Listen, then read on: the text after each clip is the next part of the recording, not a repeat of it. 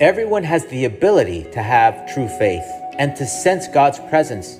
But if a person is too set on their ways, in their agendas, and just doing what they want to do, then no matter what the Lord does and shows that person, they will never come to see the reality that God is God, nor his immeasurable goodness and love. Hello and welcome to another message from the Latter Rain Ministries, where we're dedicated to sharing Jesus Christ and his truth with the world. Today we'll be discussing that to be able to find the truth, there must be a willingness to do so. Spiritual blindness is a very big problem today, and having sufficient evidence of God and his works and wonders are not the problem. Similar to Jesus' time, spiritual blindness today to God happens because people are more focused and preoccupied with their own desires. And when people are so focused on themselves, they will completely miss seeing and experiencing the Lord. Every person can find the truth, but they must let go of their own selfish and vain desires to do so. Today's message is inspired on the Gospel of John, chapter 6, verses 41 to 59.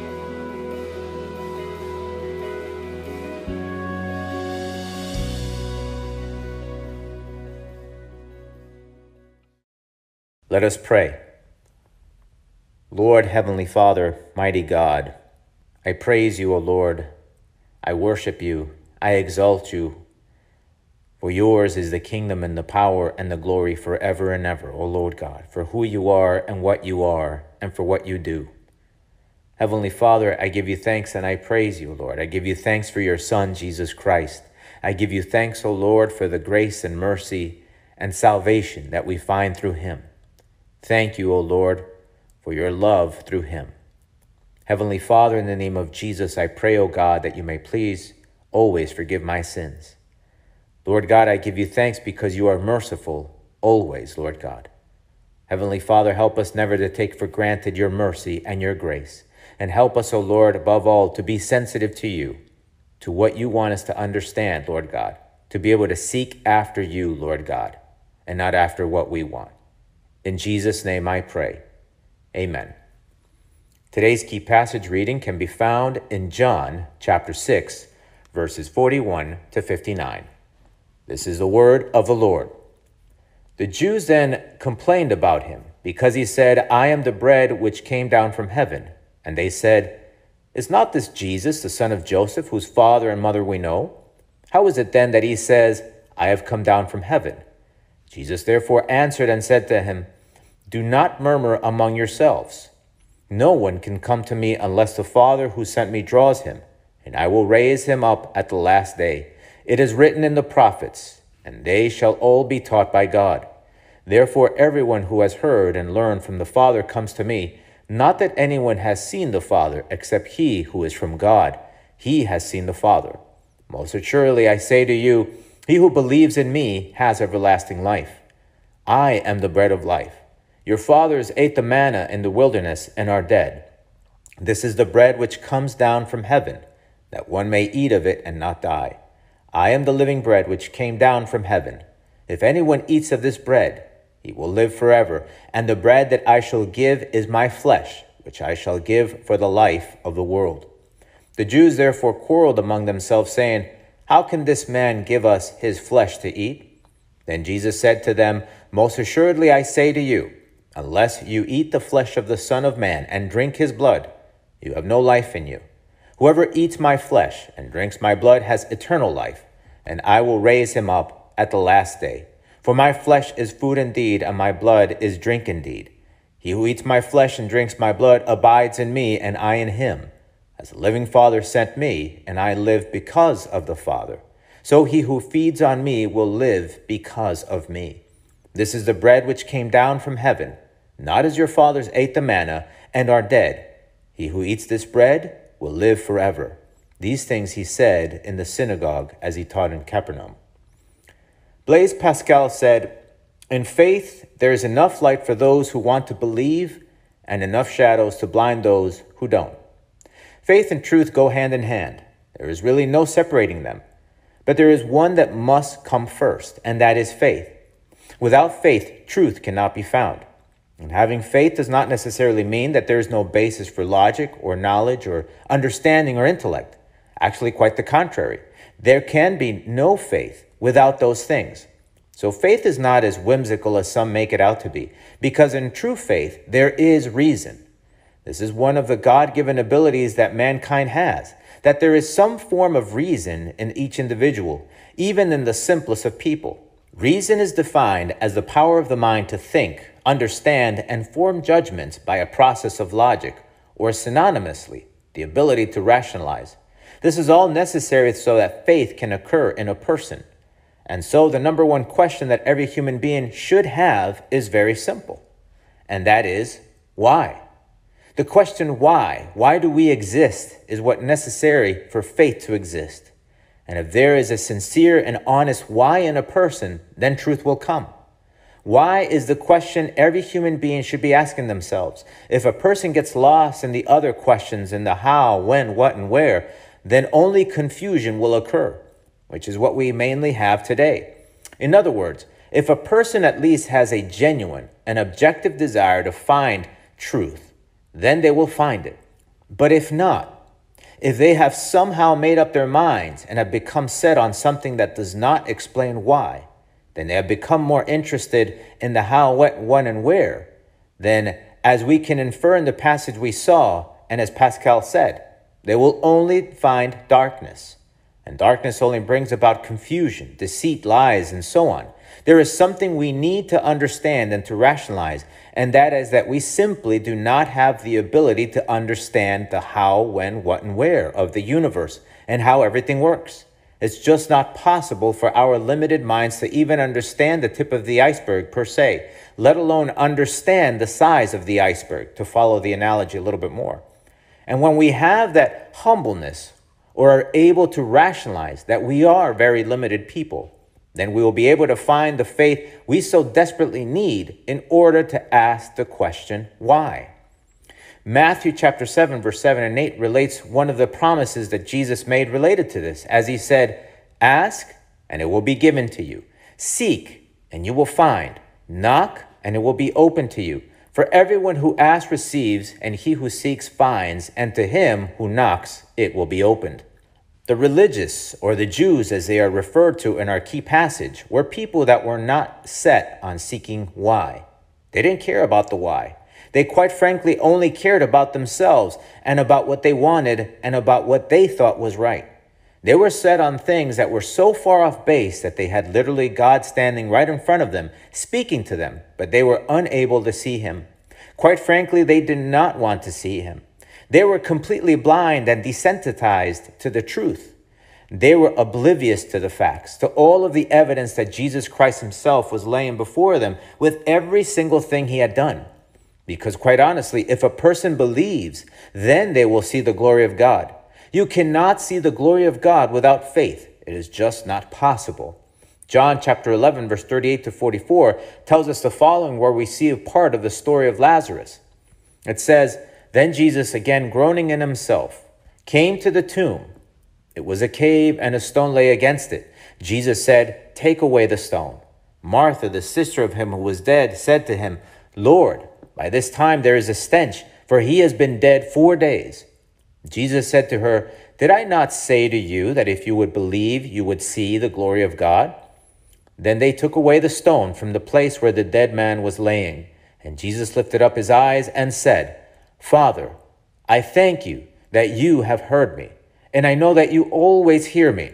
But because of the people who are standing by, I said this, that they may believe that you sent me. Now, when he had said these things, he cried with a loud voice, Lazarus, come forth. And he who had died came out bound hand and foot with grave clothes, and his face was wrapped with cloth. Jesus said to him, Loose him and let him go. Now, here is a point of clarification, and here is where we will lose some people. Faith is not about believing what you want to believe and about getting what you want. That is not faith. Yet, that is what most people teach and or want to believe. Faith is plainly about believing in the Lord and in who He is and in what He is capable of doing, but not in trying to use that knowledge to get what you want. Faith is not manipulation. Faith is not about trying to control God. Faith is not about being self-centered and or fulfilling selfish ambitions and desires. That is where the big disconnect happens, and that is where many people get it wrong. And that's why they still remain blind, similar to these religious people, and actually most people that were around Jesus. There is one thing that is puzzling per se, and that is that not a single person around Jesus, not one time asked him, Why are you here? If you see things objectively, everyone around him was looking to get something out of him. No one was concerned about the why for his coming or what was his purpose, not even the disciples. People came to him looking for something that they wanted and or needed, but hardly anyone to seek after his purpose, to seek the answer of his why, if you will. The disciples were probably intrigued at best on his person and probably desirous of Jesus establishing an earthly kingdom or reign there and then. The multitudes would look for him to get food, healing, liberation, looking for signs and wonders. Probably the only person that came to him to give him something, and of course, an appreciation for something he did, was the woman that anointed him with the perfume.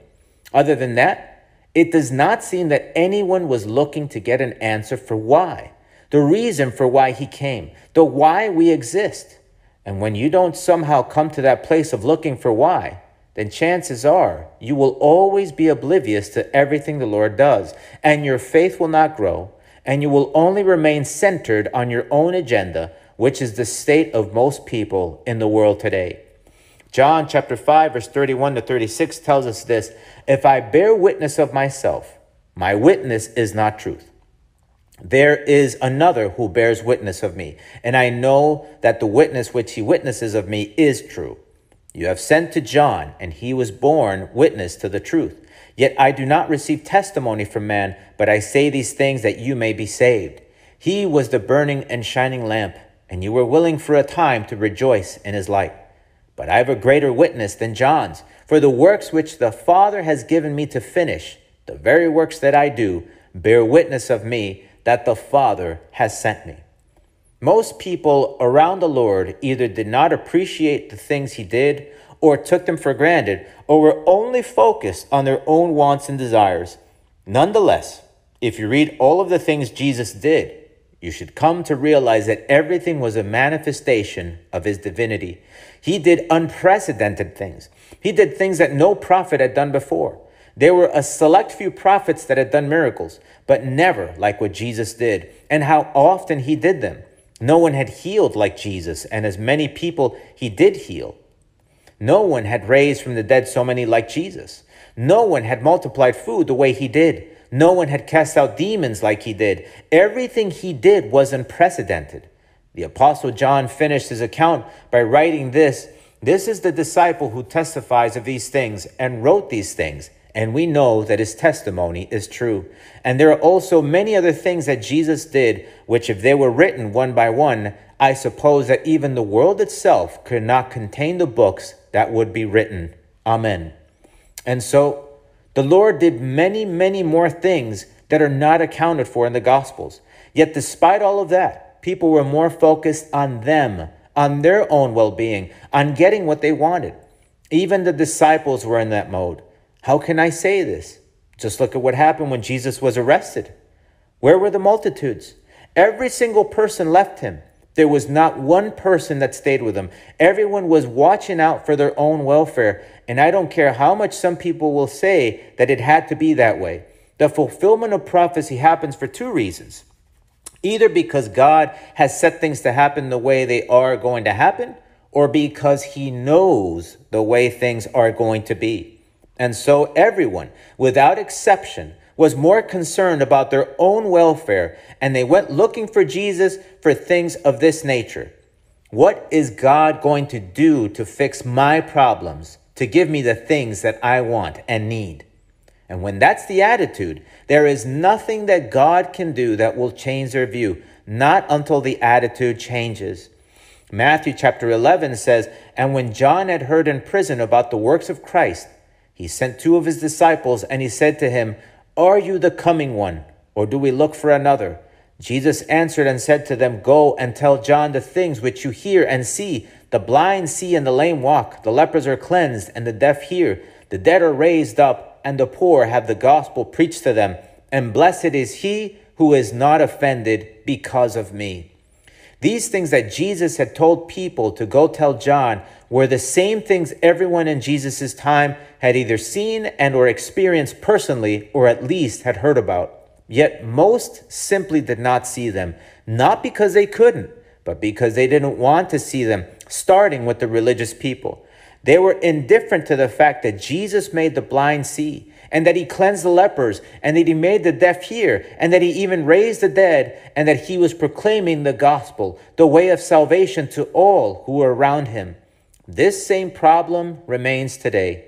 Most people just want to get what they want out of God, and they label as faith their selfish and meaningless desires. In the end, it is all a matter of faith, of true faith. Hebrews chapter 11 tells us this Now faith is the substance of things hoped for, the evidence of things not seen. For by it the elders obtained a good testimony. By faith we understand that the worlds were framed by the word of God, so that the things which are seen were not made of things which are visible. By faith Abel offered to God a more excellent sacrifice than Cain, through which he obtained witness that he was righteous, God testifying of his gifts, and through it he being dead still speaks. By faith, Enoch was taken away so that he did not see death, and he was not found, because God had taken him. For before he was taken, he had this testimony that he pleased God. But without faith, it is impossible to please him. For he who comes to God must believe that he is, and that he is a rewarder of those who diligently seek him. So you see, faith is believing that God is who he is and that he rewards those that diligently seek him, but not those that seek him to get something out of him, but rather those who diligently seek him because of who he is. That is true faith. That is the faith that moves mountains. That is the faith that will save you, that will change your life, that will change your outlook on everything, the one that gives you the purpose, the reason, and the answers to why. Granted, every single one of us looked for the Lord because we needed something, because there was something that was troubling us or tormenting us. But once we are exposed to God, then that thing or things we were looking for help with should take a very distant second to when we discover who God is, when God reveals himself through the person of Jesus Christ. Some might say, well, John, we just read in the key passage that Jesus himself said, No one can come to Jesus unless the Father who sent Jesus draws him. And so they may argue. It's not up to us, it's all about to God. And that is possible. But if a person is able to understand literally what is being said about God being God and about Jesus being the Lord he was and is, then they are being given the opportunity by God. If a person is able to intellectually understand the words that are being said, then God is trying to draw that person to the truth because he is exposing them to the truth. But if a person refuses to believe, if they do not wish to believe, if they choose to focus their attention on something else and ignore the truth, then according to the scriptures, they are liable for dismissing that truth because the word of God works together as a whole, not by pieces where you can take one piece, the one that you want, and dismiss the other many pieces that clarify his truth. For instance, we can't dismiss this passage in John where it says, He who believes in the Son has everlasting life, and he who does not believe the Son shall not see life, but the wrath of God abides on him. Choice, responsibility, and judgment is all over that short passage. We can't dismiss this other passage either in Romans chapter 1 where it says, For the wrath of God is revealed from heaven against all ungodliness and unrighteousness of men who suppress the truth in unrighteousness, because what may be known of God is manifest in them, for God has shown it to them. For since the creation of the world, his invisible attributes are clearly seen, being understood by the things that are made, even his eternal power and Godhead so that they are without excuse, because although they knew God, they did not glorify him as God, nor were thankful, but become futile in their thoughts, and their foolish hearts were darkened. Professing to be wise, they became fools and changed the glory of the incorruptible God into an image made like corruptible man, and birds, and four footed animals, and creeping things. This is all very compelling in that there is a responsibility for the truth and what is done with it. Dismissing the truth of God does bring about consequences. The concept of choice is all over this passage. And we can't dismiss this passage either in Revelations chapter 21, where it says, He who overcomes shall inherit all things, and I will be his God, and he shall be my son. But the cowardly, unbelieving, abominable, murderers, sexually immoral, sorcerers, idolaters, and all liars shall have their part in the lake, which burns with fire and brimstone, which is the second death. And so it's not only about just believing, but even overcoming through that faith by living out the knowledge that God is God and that Jesus Christ is who he needs to be for our own good within our lives. And true faith in the Lord will always take you to precisely that, to the Lordship of Jesus Christ. And when that happens, you no longer desire to be in charge anymore. You are not the one that is calling the shots per se. If you have true faith, you have come to that place where you have freely handed over the reins of your life to Jesus Christ because you have come to understand and accept who He is and are seeking after why. There it is again. The answer to why. When you make Jesus the Lord of your life, then that answers the why. Why do we exist? Why am I here? Why would such a great and awesome God like the Lord want anything to do with me? Who am I, Lord, that someone like you would want to pay attention to me? When you look to have these questions answered genuinely, that's when God will manifest himself to you clearly and personally. That's where everything starts making sense, even the things that seem unpleasant and difficult. That's when we start seeing the glory of God. And when you see that, everything else starts taking a very distant second place, especially our own selfish desires. We leave aside our agendas. We give the Lord the priority he deserves. That's when his will will be done, turns into the focus of our lives, because you have come to the realization that he is greater than anything else that exists, even greater than your own life. That's what made so many before us willingly give up their lives for the pursuit of God Almighty, because they understood who he was and is and why they existed, and they counted that more worthy than their own existence, like Paul, like Peter, like John, like so many that followed after them. That's why when Jesus said that he was the bread of life, and that if anyone eats of this bread, that they will live forever, and may have seemed outlandish, but it really wasn't if you understood who was saying it. In other words, if someone as great as the Lord tells you to stand on your head, you should find a way to stand on your head. We do so many things for so much less, for things that can't even compare to God. We study, we work, we bend over backwards for things that have so much less value. Yet, when God tells you to do something, it's a problem. It's uncomfortable. It's annoying. It's unreasonable. You name it. Yet, for a few dollars, many people will lose their dignity, give up their principles, and so much more. And also, many people will completely lose sight of God for so many things that are much less than God. Tell me something. Is the God of the universe less valuable than your possessions, than your hobbies, than your sinful desires, than your family and friends? Let's put it this way. One day, when you stand before God, and in his hands is the decision to either let you into heaven or send you to hell, who would you need to be in good graces with? With your possessions? With your hobbies, with your sinful desires, with your family and friends who have no say or power over the Lord.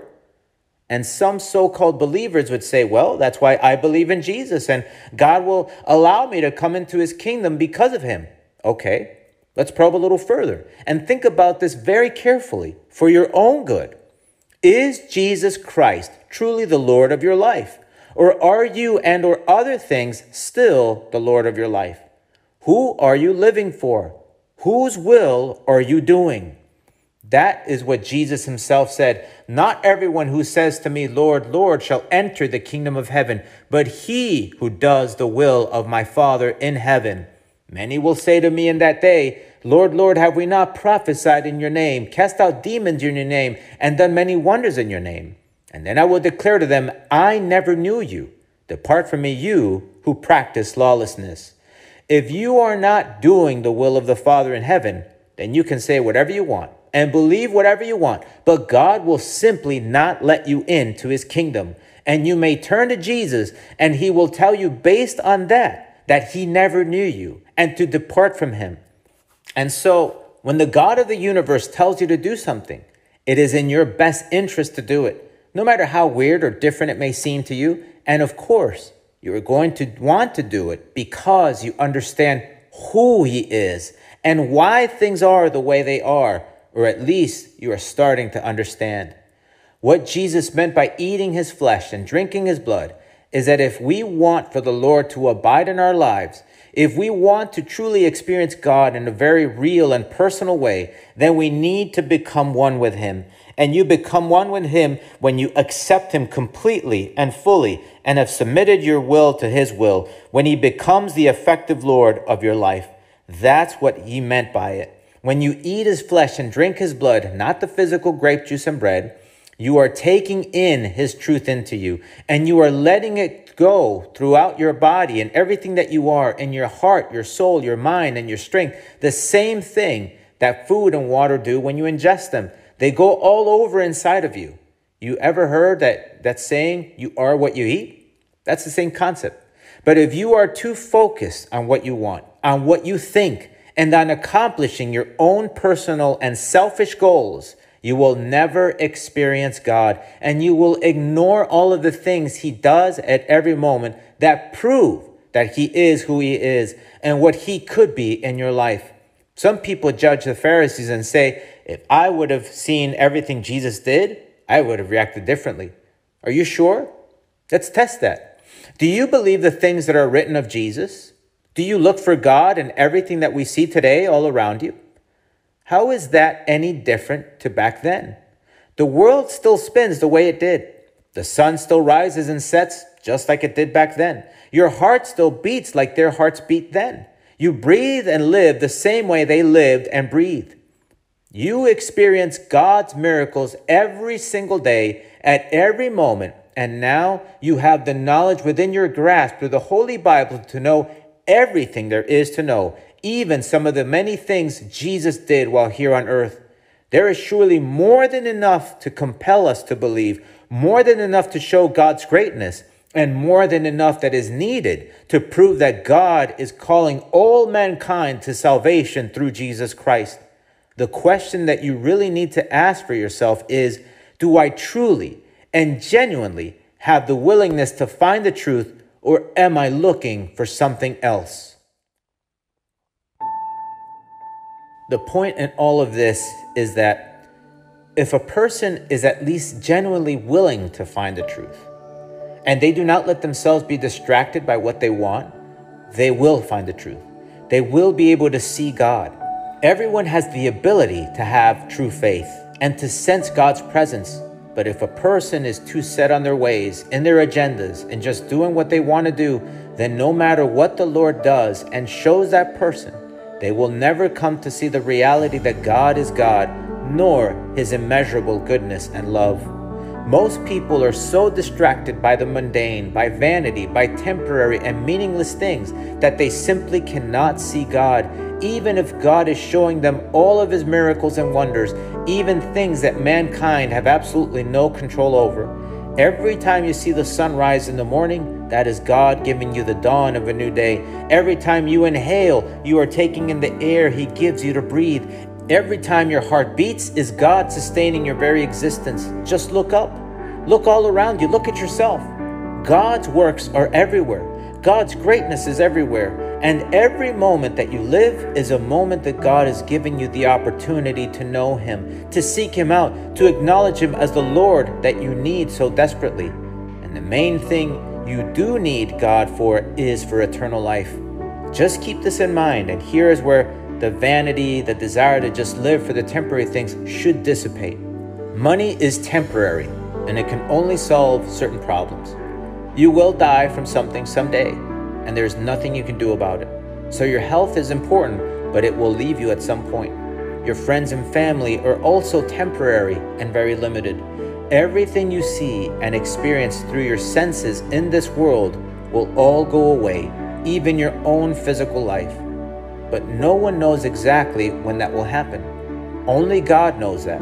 But if you weigh all of those things, you should come to the realization through your own reason that eternity is the most important thing, and the only gatekeeper, the only way to eternity is Jesus Christ. And of course, you need to belong to Him and let Him lead you so that you, in fact, get to that place that only He can take you. He is the resurrection and the life, He is the beginning and the end, He is the way. And so, my advice to you is to not let yourself be so focused on the temporary, on the things that have a very limited value, and look for the only one that can give you the answer to why you exist, to why you were made. Do that, and you will live eternally. Ignore the Lord, and you will be lost forever. You will never be able to find the truth. I leave this as a final thought. For whoever desires to save his life will lose it. But whoever loses his life for my sake will find it. For what profit is to a man if he gains the whole world and loses his own soul? Or what will a man give in exchange for his soul? For the Son of Man will come in the glory of his Father with his angels, and then he will reward each according to his works. Let us pray. Heavenly Father, Holy God, help us, O Lord, to leave aside those temporary and meaningless things that we think about so much. Help us, O Lord, to be able to give the priority to you and to the things that truly matter. Lord God, the truth is that we will never know when our time will come, when it will be. Heavenly Father, help us to be able to live this life in such a way that we understand that. And help us to understand that you are the way, you are the truth, you are the life. Lord God, Heavenly Father, I pray in the name of Jesus that you may help us to be willing to have a desire to find your truth. And Lord God, to be able to take it in and to be one with it. Help us, O oh Lord, Heavenly Father, to be able to take those words of life that Jesus taught us and that they may be, become a part of us. Heavenly Father, help us never to lose a grip on true reality. That everything that we see will one day go away, and only you will remain. And if we are in you, then we too will also remain forever. Help us, O oh Lord, to value what you do and never to dismiss it. Thank you for your Son, Jesus Christ. In his name I pray. Amen. Please join us again next time as we look into God's Word together. And if you have any questions or just need some prayer, please email us through our website. If you want to listen to other messages, you can go to our website or look for our podcast in the Apple iTunes Store under The Latter Rain Ministries to subscribe. The Latter Rain Ministries is a self supporting Christian ministry dedicated to sharing Jesus Christ and His truth with the world. The Lord is near. May God bless you.